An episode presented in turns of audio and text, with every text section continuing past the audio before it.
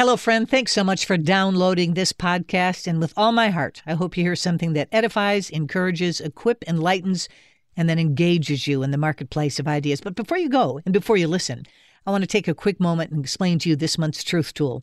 The book is called I Believe, a concise guide to the essentials of the Christian faith. You know, it's paramount as followers of Christ that we not only know what we believe, but why we believe it. So, questions like heaven and hell, angels, the Trinity, all of these are foundational issues for believing Christians. But sometimes we don't fully understand what it is we believe about Christianity. So, the book, I Believe, A Concise Guide to the Essentials of the Christian Faith, is just that. It's concise and it's a wonderful guide to explain to you the cornerstones of who we are as followers of Jesus Christ. It's yours for a gift of any amount because In the Market with Janet Parshall is a listener supported broadcast. We stay on the air because you pray and give. So if you'd like this month's Truth Tool, just call 877 Janet 58. Ask for a copy of I Believe.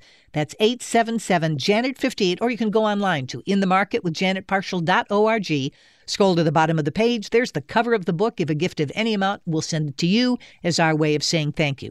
While you're on that website, you might want to take a moment, scroll down just a little bit farther, and there's a description of what it means to be a Parshall partner. These are people who give at a level of their own choosing, and they give every month. They get the Truth Tool if they ask for it every single month, and they'll also get a newsletter. Only people that do. That includes an audio portion that only goes to my Parshall partners. So if you want to be a Parshall partner or you're just interested in giving one time to get a copy of I Believe, 877 Janet 58 is the route to go, 877 Janet 58, or online at inthemarketwithjanetparshall.org. I Believe, a great book for you to put in your backpack as you continue your pilgrim's progress. Now, please enjoy the podcast.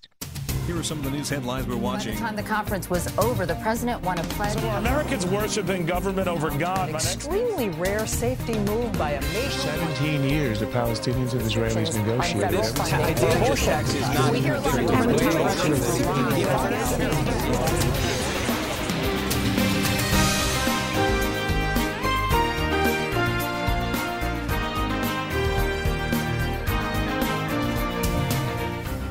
Hi, friends. Welcome to In the Market with Janet Parshall. We're going to talk about a huge problem in this country. And quite honestly, it's been a big problem for a long period of time. And unless we step up and step out and step into the role that God has designed for men when He calls them to be fathers, I don't think the future looks particularly bright. There is a real issue of fatherlessness in this country. And our guest really says the time now is for men to learn how to forgive and heal the wounds of fatherhood abandonment. John Smithmaker is Smith Baker is with us. he is an author, speaker, and founder of Fathers in the Field. His passion and focus are to help men recapture their divinely assigned roles of pastor, provider, and protector in their home as well as in the church. He's an experienced businessman, a ministry leader, gifted communicator. And John combines his personal experience and straightforward style to connect and speak with men held back from becoming the man God designed them to be. And that's why he's written the book, Man Enough to Forgive Healing the Wounds of Fatherhood Abandonment. John, I am very thankful that you're here this is a hugely important topic. And so I want to start first by having our friends understand the ministry of Fathers in the Field. Explain why you came up with that title and what the ministry does. Oh, thanks for having me, Janet. It's an honor. Hmm. Well, the ministry Fathers in the Field is really dealing with the number one societal issue, and that is fatherlessness. And Satan knows what he's doing. He's going at the next generation of pastor providers and protectors. And sadly, we live in a fatherless nation where over 50% of children do not have their father in their home. Mm. So, uh, as believers, uh, God gave us the family, the small church, but He also gave us the larger C church. And uh, the larger C church is in in the area of every fatherless child in our nation. And if if we can awaken God's church, God's bride, His family, that uh, we can really reach out and help the next generation because uh, it is my belief that the, the greatest underutilized assets sitting in churches are godly men wondering how they serve the kingdom. Mm-hmm. And uh, again, my belief that the church has become over feminized uh, and uh, men are feeling they don't belong and uh, they're tired of just maybe doing the parking lot ministry or the chair stacking ministry, and they want to do something of great value. And there's nothing better than to be in the center of God's will by doing the Great Commission and uh, discipling the next generation. Uh, and right in their communities, Fatherless Boys would love to have them uh, be paired up with a godly man. Wow.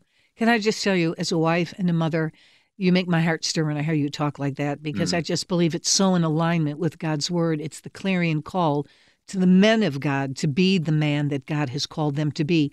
So I want to talk a little bit uh, from the 35,000 foot level for a little bit. Is there a linkage? You gave this stunning figure about 50% of children growing up in fatherless homes. Um, yes. What sort of societal ramifications do we see? If dad's not in the home, we pay a price collectively as a community, as a nation. What are some of those identified problems?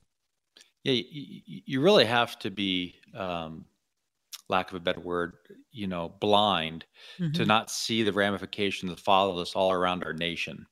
And, uh, you know, even our government, and they're 20 years old, but, you know, you have uh, 72% of adolescent murders are by fatherless children, 60% of rapists, you know 85% in in prison and 30% more likely to use alcohol drop out of school 11 times to exhibit violent behavior dramatically more commit suicide you know uh, extrapolating the numbers about 7000 fatherless children uh, attempt suicide daily i mean that's a staggering number yes. and then obviously they uh, commit and engage in early sexual activity and and and out of wedlock uh, sex and creates more fatherlessness. Sadly, fatherlessness fatherlessness begets more fatherlessness, and mm. uh, we're now in our second generation. The tsunami's on its way. Um, if you if you can picture the inner city where the fatherless rate is 75% or greater, and again, we're not talking about bad dads. We're talking about fatherlessness. And uh, yeah. we see what the destruction that's caused in that community and and suburbia is now is over 40% combined we're over 50% so the delta is is around 20 20 points if we want to know what our nation will look like if this trend is not uh, dramatically addressed. And i believe christ has the answer yes. the local church and men. And if you look back this is not a a new issue to to uh, god's creation. Um, the angriest that the Lord has been at His people is is over this issue. When uh, everybody was giving lip service uh, during uh, the biblical times to the fatherless and widows, and uh, they were using them, they were walking by them, and and that's kind of what the American church is. We're we're, we're we're coming to grips that we are the mission field now and we can't just put checks in the mail and walk over all the carnage on the way to the post office to help all those distant lands when we're the mission field. Not that we should not help them, but right. we have to realize and wake up that we are the mission field now. And uh, Pastor Greg Laurie says it best. He says, uh, the, the family can survive without the nation, but the nation cannot survive without the family. So well said, and so very true.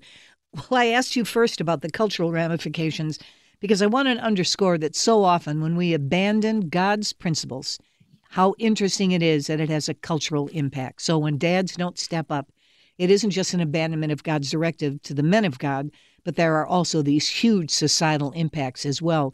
And so that's why I'm so very grateful that you are calling men to forgiveness to be able to get healing from their abandonment issues. And we're going to get into that in a bit, and to be the man, the father that God has called them to be. We've got so much to talk about. John, I want to thank you as we start for giving me the gift of one hour of your time and this really passionate approach to that you have in really calling fathers out. I love what you said about it's great to put that check in the mail and support a ministry overseas, and there's a place for that, absolutely. But I think the way it works is first in Jerusalem, then Judea, then Samaria, then the outermost parts of the world. So right now, your mission field, Dad, might be right around your kitchen table. Back after this.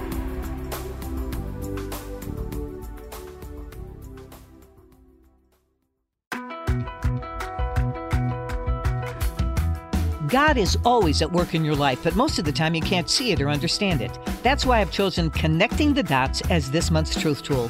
Discover how to know what God is doing when life doesn't make sense. Ask for your copy of Connecting the Dots when you give a gift of any amount to In the Market. Call 877 Janet 58. That's 877 Janet 58 or go to inthemarketwithjanetparshall.org.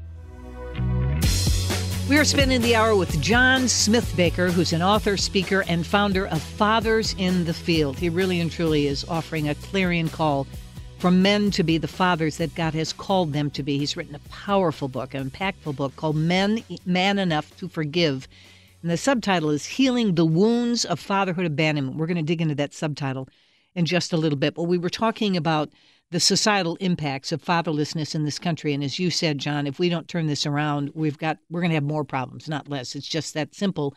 And you just gave just a few statistics, and there's a boatload more for where those came from. Mm-hmm. So this does raise the why question. So uh, if you become a dad, one would think that there would be just that hardwiring. There is for moms. I'm assuming it's there for dad. I've been married to my husband for decades, and I saw this in his life when our four babies came along that mm-hmm. without even being told to be a dad, he just stepped into it because God hardwires that desire to be protective. So there's something so bad, something so traumatic must happen that breaks what is already that God given hardwiring and short circuiting uh, that's inside a man. So why do dads walk away from your observation? Yeah, it's a it's obviously a, a complex question, but fundamentally, we have to just step back and say the family is God's ordained uh, unit structure where we raise healthy children. And it takes the combination of nurturing from the mother and masculinity from the father to raise a healthy, well adjusted child. So when that's broken, there's always consequences. So w- why why do men leave? I, th- I think there's two big issues. One is they're fighting the curse that God put us for to not accept responsibility. And that's what men fight as part of the fallen world and the curse. Mm. And then part of part of that issue obviously is the curse on women where they want to try and undermine and take and usurp mm-hmm. the men's responsibility and that's mm-hmm. just the curse we fight with our flesh um, and then also I, I, think we're accelerating in this follows issue because men have been told that they're not needed, that they're not necessary, um, that they can perform fatherhood roles outside the home on weekends with shared custody. And, and that's just not true. That's not biblically true. And this is a hard statement that, that the church has to start coming to grips with that men, fathers, cannot perform the biblical roles of fatherhood, which are pastor, provider, and protector, unless they're living in the home. And and the pushback comes because they say, they always say, "Well, uh, what do you mean? Are you saying I don't love my children?" And and this has nothing to do with love. This has fulfilling the God ordained roles of fathers, and you have to be in the home. Mm. If not, these children know they're wounded, know they're hurting, know they're lacking, and then so the cycle just just continues. And what happens is these children then suppress the deepest of pain. It's a soul wound when the marriage cup is broken. It's a soul wound. There are a lot of practical breakage issues as well, but the most important one that we're dealing with is the soul wound because the father son relationship is the foundation of the world. And when that's broken, there's severe consequences. So mm-hmm. it's a deep spiritual and practical side. But I tell men all the time don't leave the home. You know, somehow the society says, you know, when, when, when the marriage is going to break up and divorce, whatever, the man, the man should leave. You should just leave. And, and I said, well, men, don't leave your children fight for your children don't leave. I mean if it's that bad to leave your home you better be taking your children with you. So stay and if if if the marriage has to break up then let the mom leave. I mean i know it sounds brutal but you know i'm, I'm advocating for the fatherhood roles and i don't think the mom should leave either but but there's no reason for a man to leave.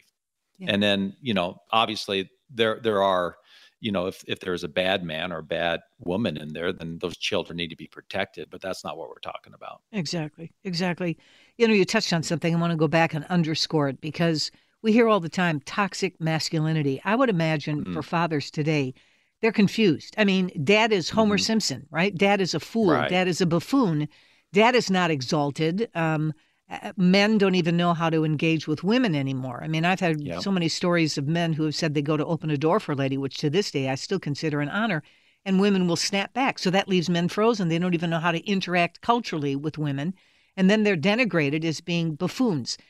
Um, can we turn that around? Because the the siren's cry of the culture obviously is loud enough to make some men think, "Eh, I'm disposable." I am going to exactly to your point about divorce. I can do my job when I see him on the weekends. That way, I can still be the pastor, provider, and protector. I'll just do it on the weekends. Because after all, isn't it quality time, not quantity time? yeah, that, that that's a that's a lie from the pit of hell. Mhm. Um, listen, I tell men all the time, men are the problem and men are the solution because Mhm. that's the way God set it up. God gave men specific roles and he gave women specific roles. And women can't perform the men's role, the men cannot perform the women's role. Right. It takes both. And God is perfect. He knows what we need. And so I tell men all the time listen, masculinity is a gift to the world, it is a gift to women, it is a gift to children, it is a gift to the, your community, and it's a gift to this nation. And that is the truth. There is no such thing as toxic max- masculinity. There's only masculinity. If it's if it's anything that's broken is bad. I mean, you know, I mean, but th- there's no such thing as tac- toxic masculinity. There's sin. There's sin, but but you know, God God didn't make a mistake when He made uh, you know masculine men. He, he he His design was perfect. Sin has corrupted it, and that's what we fight. But uh, first of all, p- part of this is you know we're getting to the point where we have to start separating you know believers from unbelievers right? Mhm. because eventually you know believers believers are the answer in this corrupt world as as i know you understand. So we have to get to the point of understanding that men were made for a glorious purpose. So men this is a clarion call to step into your roles of pastor provider and protector. And it's exactly why John chose as the title of his book, Man Enough to Forgive, subtitled Healing the Wounds of Father Abandonment. And that's the part I want to dig into when we return. John Smithbaker is with us. By the way, I have a link on my info page to Fathers in the Field. That's the organization that John founded, really and truly teaching fathers to remember who they are by remembering whose they are. Back after this.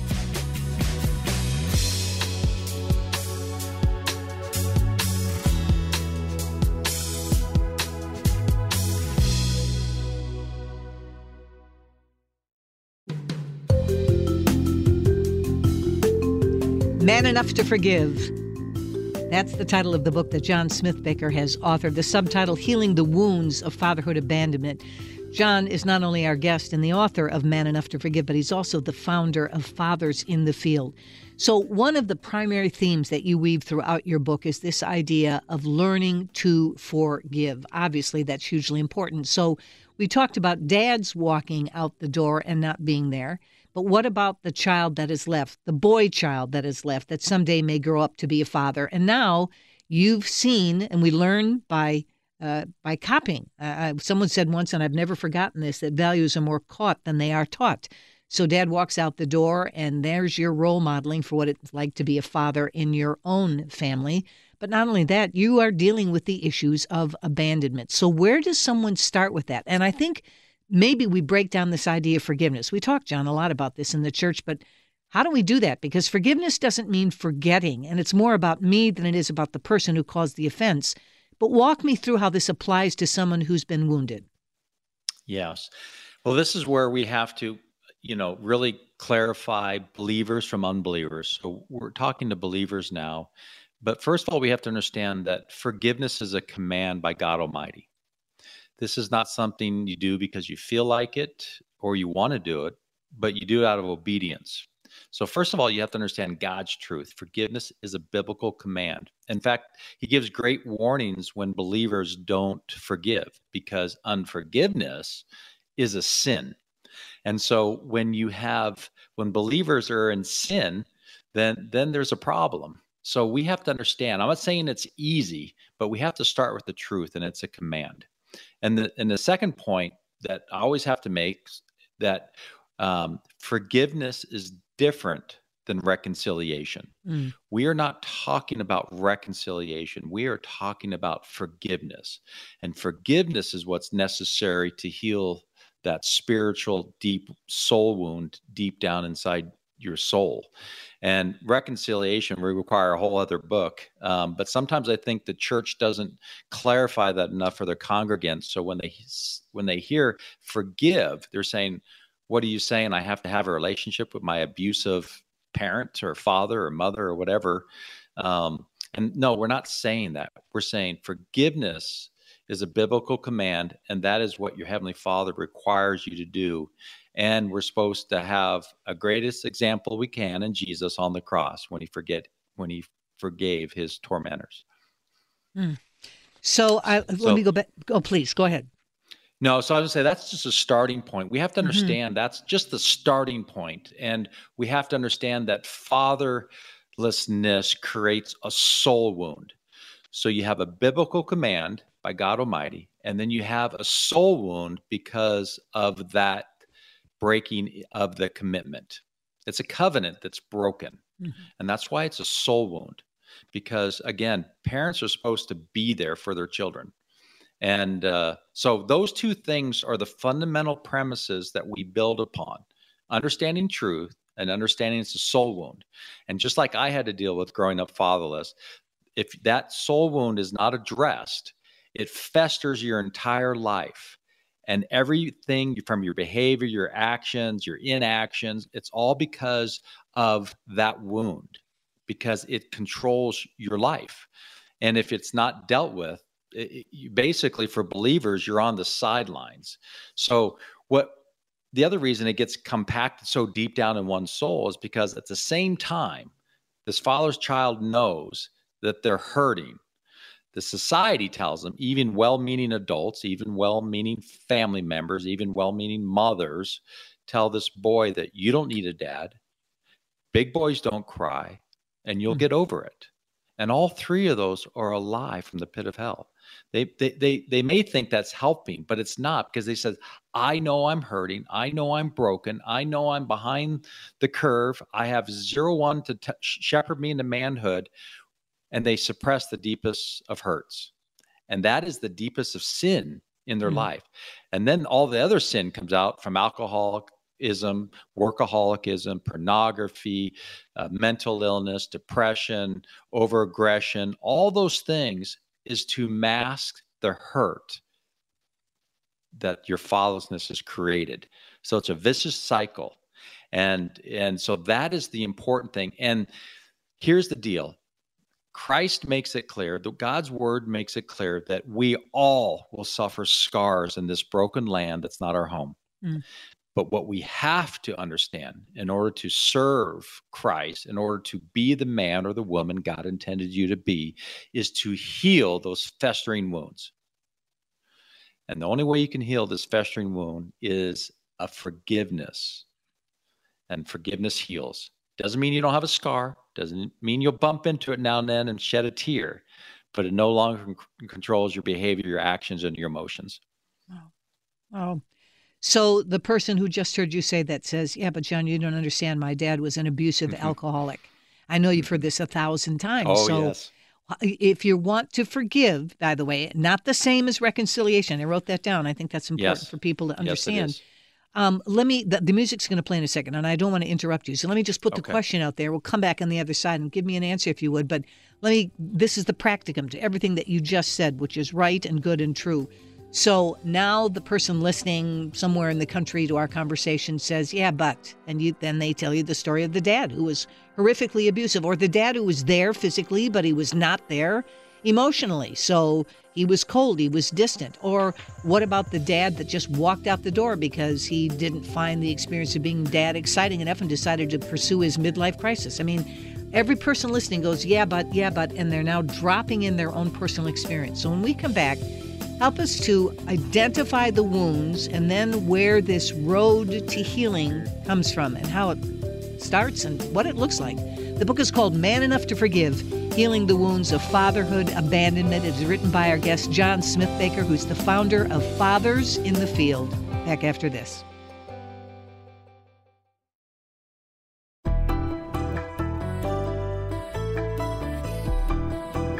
We can all safely say that society seems to be decaying before our eyes. On In the Market, we're tackling the issues head on from a biblical perspective so you'll know how to influence and occupy, as Scripture says. Become a Parshall partner today and support In the Market. As a benefit, you'll receive exclusive resources every week prepared just for you. Call 877 Janet 58 or go online to inthemarketwithjanetparshall.org. John Smithbaker is with us, author, speaker, and founder of Fathers in the Field. His passion, and if you've been with us from the beginning, that comes through loud and clear. His passion and focus are to help men recapture their divinely assigned roles of pastor, provider, and protector in both the home and the church. He joins us today as the author of Man Enough to Forgive Healing the Wounds of Fatherhood Abandonment. So I want to pick it up exactly where we were just before the break you gave this wonderful, wonderful word about forgiveness and what the scriptures call us to and how healing forgiveness is. And I know that there were people listening with the yeah, but stories. Yeah, but my dad was the alcoholic. He was emotionally detached. He walked out of the house, etc. And they understand maybe cognitively that forgiveness is a requirement. By the way, it's not an option in Scripture, it is a directive to do this. Yes. All of us are called to forgive because we ourselves have been forgiven, as the Scripture makes so clear. But for the broken-hearted man who has fatherhood abandonment in a myriad of ways, and I just gave three quick examples, where does that path begin? How do you start that? It's not reconciliation, it is forgiveness, but it's left an indelible mark on a man who wants to be the father God has called him to be, but simply can't find the wherewithal to do it. Mm-hmm. Yeah, the the the response of you don't understand uh, you know, I used to get a little defensive at that, but but because uh, I heard it so much. But really, mm-hmm. I, I finally just started just saying, "You're right." I don't understand, and I can't understand everybody's situation, but I know who does. Christ. Mm. Christ knows it all. He knows your pain. He knows what you went through. He experienced all the torments of this broken world on that cross, and he still chose to forgive. And that is our example. And what we have to understand is there is no unforgivable sin other than unbelief. And so we have to realize that forgiveness is a command and that Christ gave those commands knowing what you went through. And so that is not a valid excuse. In fact, it's just a defense mechanism. We have to understand that Forgiveness is not a feeling, it's a decision based in obedience to Christ's command on our lives as believers. Mm. That that's that's a really important distinction, especially in today's feeling culture. yes, we, yes. We, we we have to understand we are called to obedience. We are called to faithfully follow our commands of our heavenly Father. And so if you profess Christ, you call yourself a believer, but you refuse to forgive, that should bring you great concern to where you stand. Mm. Wow. And that's a hard truth to digest, but it's important to realize it doesn't excuse the behavior, doesn't excuse the trauma, the hurt, the disappointment, you name it. It hmm. doesn't excuse any of that. Right.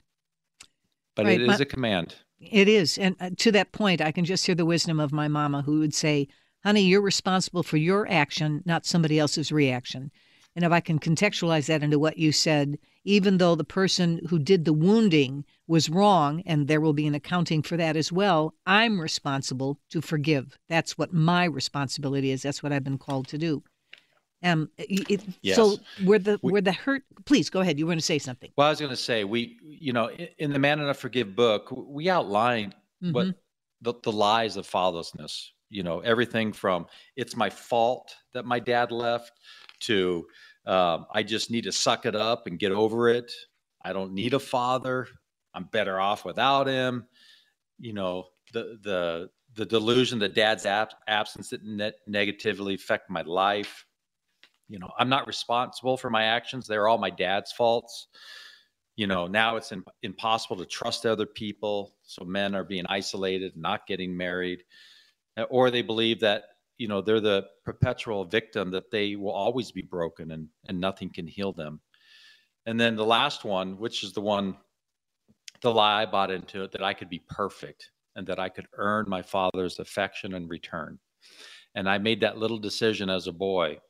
Um, about 15% of the fatherless boys think that they can fight for their father's return and affection and fill that hole that is missing because they believe their dad, you know, if they were just better or good looking or got better grades, it just breaks your heart or better right. athlete or just better looking or better you know didn't misbehave. All those lies because every father's child believes it's their fault. The other 85% rebel and they end up in prison and get adjudicated and cause all the visual destruction that we see guys like myself i got saved at 40 on a road to Damascus experience wow but looking back i was i was on the road that led to divorce because before i was saved i put myself first my career my money my ambition my hobbies, all before my wife and and my little children. So praise God, He saved me when He did. But it, this is this is this is what we have to come to grips with. That men, you were born for a glorious reason. You were given a mission oriented purpose. You were given roles as the pastor and provider and protector of gifts that God give you in form of children. And when that's broken, there's always consequences. And but God has paved a path for reconciliation to him, not to your abuser, but to him, and for healing. So you can actually be the man God intended you to be. Part of the book is highlighting all, like even King David, mm-hmm. how, how many horrible sins he did. He was a horrible father example, but he chose to forgive his mother and father for abandoning him that's why God was able to use him for so much good, mm. even though he he created so much havoc. Wow. So, John, um, and I thank you for telling me how you coped. I wondered. So you fell into that camp of perfectionism. If I just do it better, I'll win him back. I'm mm-hmm. concerned mm-hmm. about, and it isn't just men, women can do this too in their relationship yes. with their dads, that we tend to superimpose on God the attributes or the negatives of our experiences with our earthly father. When there's wounding there, and you talked about not coming to faith in Christ until you were 40. What do you do to make sure that men don't misinterpret the characteristics of our heavenly father based on the performance of our earthly father? Yeah, it's a great point. I mean, if you think about it from a marketing term, right? God being called a heavenly father to the fatherless is, is a huge hurdle. Mm-hmm. Yes. it's a hu- it's a huge hurdle. Um, but what we have to realize is we have to show the, the characteristics of God, you know, again, if we go on our feelings, our feelings are fleshly, and and Satan controls most of our feelings mm-hmm. because we struggle with it. As believers, our spirit and our soul's been healed, and so spiritually we're reconciled, but we fight the flesh daily. So where we get truth is not our feelings. We have to get truth from God's word. And we have to believe what it says. We have to transform our mind to believe what God's word says, not what we feel. And if you read God's word, we belong to a heavenly Father that He tells us He will never leave or forsake us. He tells us we were born for a glorious purpose. He tells us how much He loves. In fact, He demonstrated how much He loved us by sending His own Son to die on that cross. Mm. His demonstration of His love, His declaration of His love, His pronouncement of His love is all in the Bible. We just need to read His word so we understand the characteristics of our Heavenly Father. Mm. Wow. John, when you came to faith at 40, did it change your perspective on your earthly father? Oh, immediately. You know, I had a road to Damascus experience, and I know everybody's faith journey is different. But when when I was going to meet my uncle to go fishing. The one man who did stand up in my life, you know, after work scrambling and driving to go fishing on the Green River in Wyoming. Mm. And and it was late, late at night, dark. I was all alone on this dark road highway thing. And and I just felt this overwhelming sensation to pull my truck over. And I did. And I got on my knees and I begged for forgiveness. I saw all my fleshly sins flash before me. And I was so ready to and I repented of all those sins. But then I was convicted by the holy presence, in my opinion, there that night that I had to now forgive my earthly father for abandoning me and my family. Mm. And God knew, obviously, that was the deepest of sin that I did not want to repent of because unforgiveness is a sin.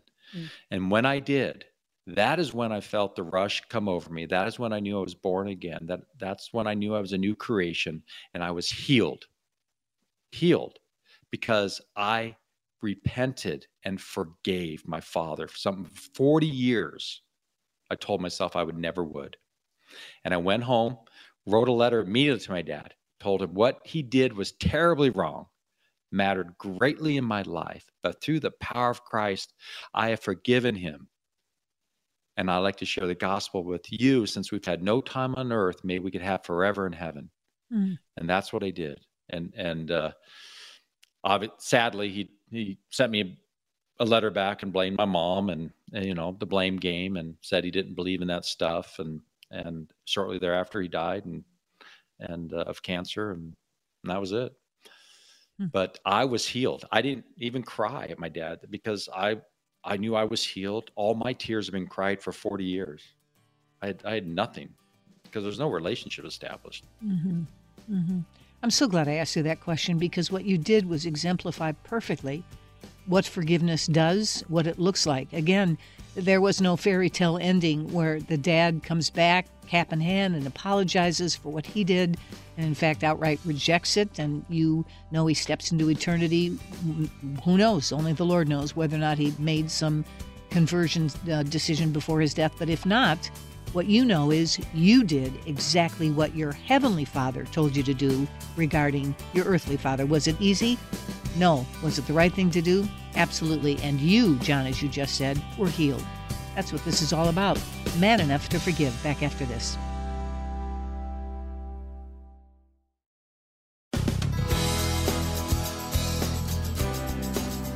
Man Enough to Forgive. That's the new book by John Smithbaker, who's an author, a speaker, and founder of Fathers in the Field. He is really issuing a call to the church, the local church, and the church capital C Universal for the men of God to be the fathers that God has called them to be. John, I'm going to go back to something that you did. You talked about writing a letter to your dad, and in the book, you talk about writing a letter of forgiveness as well. So, a couple of questions before you get into this. If if this is about forgiveness, which is very much a part of the theme of fathers in the field, you talk about faith, fatherhood, forgiveness as the three components in what you mm-hmm. call the Great American Rescue Mission. So, if your dad is already deceased, do you still write the letter? Do you write the letter if your dad is living and deliver it to your dad, or is it just the exercise of forgiveness?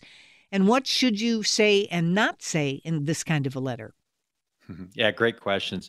Yes to all your questions. Um, what what we do in the ministry to the fatherless boys that get paired, we don't make them write a forgiveness, but we say you will write a forgiveness letter when you'll truly forgive your dad, you'll want to write a forgiveness letter. Mm. Because what happens is uh, we go through the components of a forgiveness letter because one of the largest stumbling blocks of those boys when they want to write they get to the point they want to write the forgiveness letter is they don't even know what to call their dad. They don't know if they don't call him like dear SOB, dear jerk, dear mm-hmm. abandoner. Mm-hmm. So we just talk about all those components of a forgiveness letter.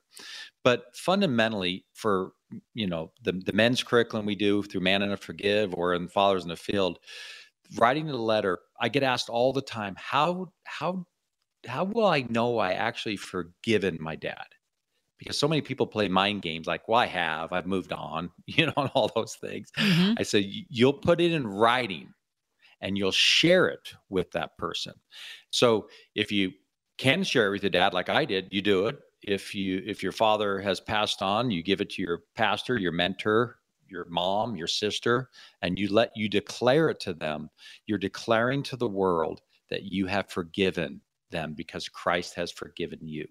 So you're you don't hide it, you don't hide it on a bushel, you declare it, you put it in writing. There's something very special about believers putting something in writing. And I think we're following uh, God Almighty's uh, uh, uh, efforts. He he himself, with his finger, the Bible says, wrote the Ten Commandments. Mm. So putting things in writing are, are profound. And secondly, I say, well, when you truly forgive, we're also called to do one of the things. We're supposed to pray for our enemies. Are you praying for your father's salvation? Hmm. Ouch.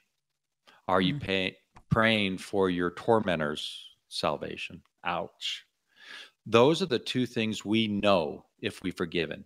And when we have forgiven somebody that has hurt us so much, we are then no longer held captive by the shame, the guilt, uh, taking on the blame, the victimizing. We have let it go. And now we can give God the glory that He deserves. And we no longer have to live in shame. The devil no longer has control of us because we have unrepented sin in our life. We are now free. That is the freedom in Christ that is talked about in the Bible. Mm-hmm.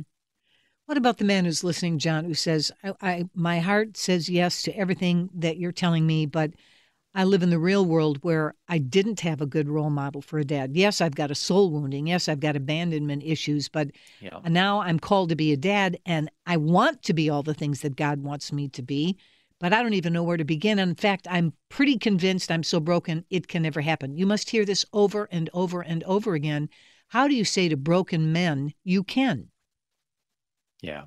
Well, first of all, you have to, you know, again, separate believers from unbelievers. And here's my own personal opinion. I don't know if this is accurate, honestly, but I believe this deep soul wound can only be healed through the work of the Holy Spirit. Mm-hmm. It's that deep. Yep. It's that deep. And so, first of all, if you're struggling with forgiveness and you believe God's word that it is command and you're still struggling, now you know what your daily prayer should include. Holy Spirit, help me forgive my father. He promises when we ask him, he will help us. But we have to ask for that help. So that's a great place to start. First, you believe God's word, word is true. Now you start praying for the Holy Spirit to help you forgive. And then on the practical side, you seek out discipleship and fatherhood. We I mean, I did the same thing. I had no idea how to be a good father. I knew how to be a bad one, mm-hmm. but I didn't know how to be a good one. I, I read, I devoured a book. And the best book I read on it was Bringing Up Boys by Dr. James Dobson. Mm-hmm. It was mm-hmm. awesome. It was awesome, and it helped me so much. And how to how to discipline out of love, not of, out of anger. You know what boys need. That wrestling with my son and treating my son and you know, like a, a boy and, and not believe what the world says, right? To, to teach them to defend the innocent and stand up for right and wrong. All those things are in the book you know so even our public schools are telling boys that we have a zero tolerance that you don't have the right to defend an innocent at mm-hmm. school mm-hmm. it's ridiculous so all those things is all part of godly manhood so seek out counseling mentorship from other men uh, that in your church they'll be happy to do it you just have to get over your your you know shame or pride or hesitancy and just ask for help. They'll give it to you. That's mm. what I recommend. Wow. So let's say that someone, and I'm this is coming to a far too quick end, but I want to ask one more question, if I can, John. So a, a, father says, Yes, I will be the pastor, the provider, the protector. I'm called to be in my home as well as the church, but I am a mere mortal and I will make mistakes. And when you're wounded, particularly, sometimes when you make a mistake, you just say immediately, I'm going to throw in the towel rather than just saying, I see it as one mistake and I'm going to do what I need to do to correct it and move on. What do you say to the father who gets discouraged because of their history of wounding, but is trying to be that pastor, provider, and protector? Yeah. Men struggle with pride and wanting to know it all and appear stronger than we are. Listen, men, the best witness you can give to your wife and your family is show them that you are not perfect and that you readily, easily, and with your heart, you ask them to forgive you. You model forgiveness for them because you have been forgiven so much. Model forgiveness. It's the best witness we can give our children. What a note to end this on because forgiveness is such a key theme in your book, Man Enough to Forgive. John, thank you. And my fervent hope and prayer is that the men in our listening audience today heard something that stirred their heart, that reminded them that they're on a great mission. They have a high calling to be that pastor, that provider, that protector in their home as well as in the church. And may your clarion call be heard with receptivity and response that really begins to change the church, the home, and the nation as well. John, thank you for the gift of your time. Thank you for the marvelous work that you're doing through Fathers in the Field. You've got information available, friends, on all of this on our info page, so check it out at In the Market with Janet Parshall. Thanks so much, John. Thank you, friends. We'll see you next time.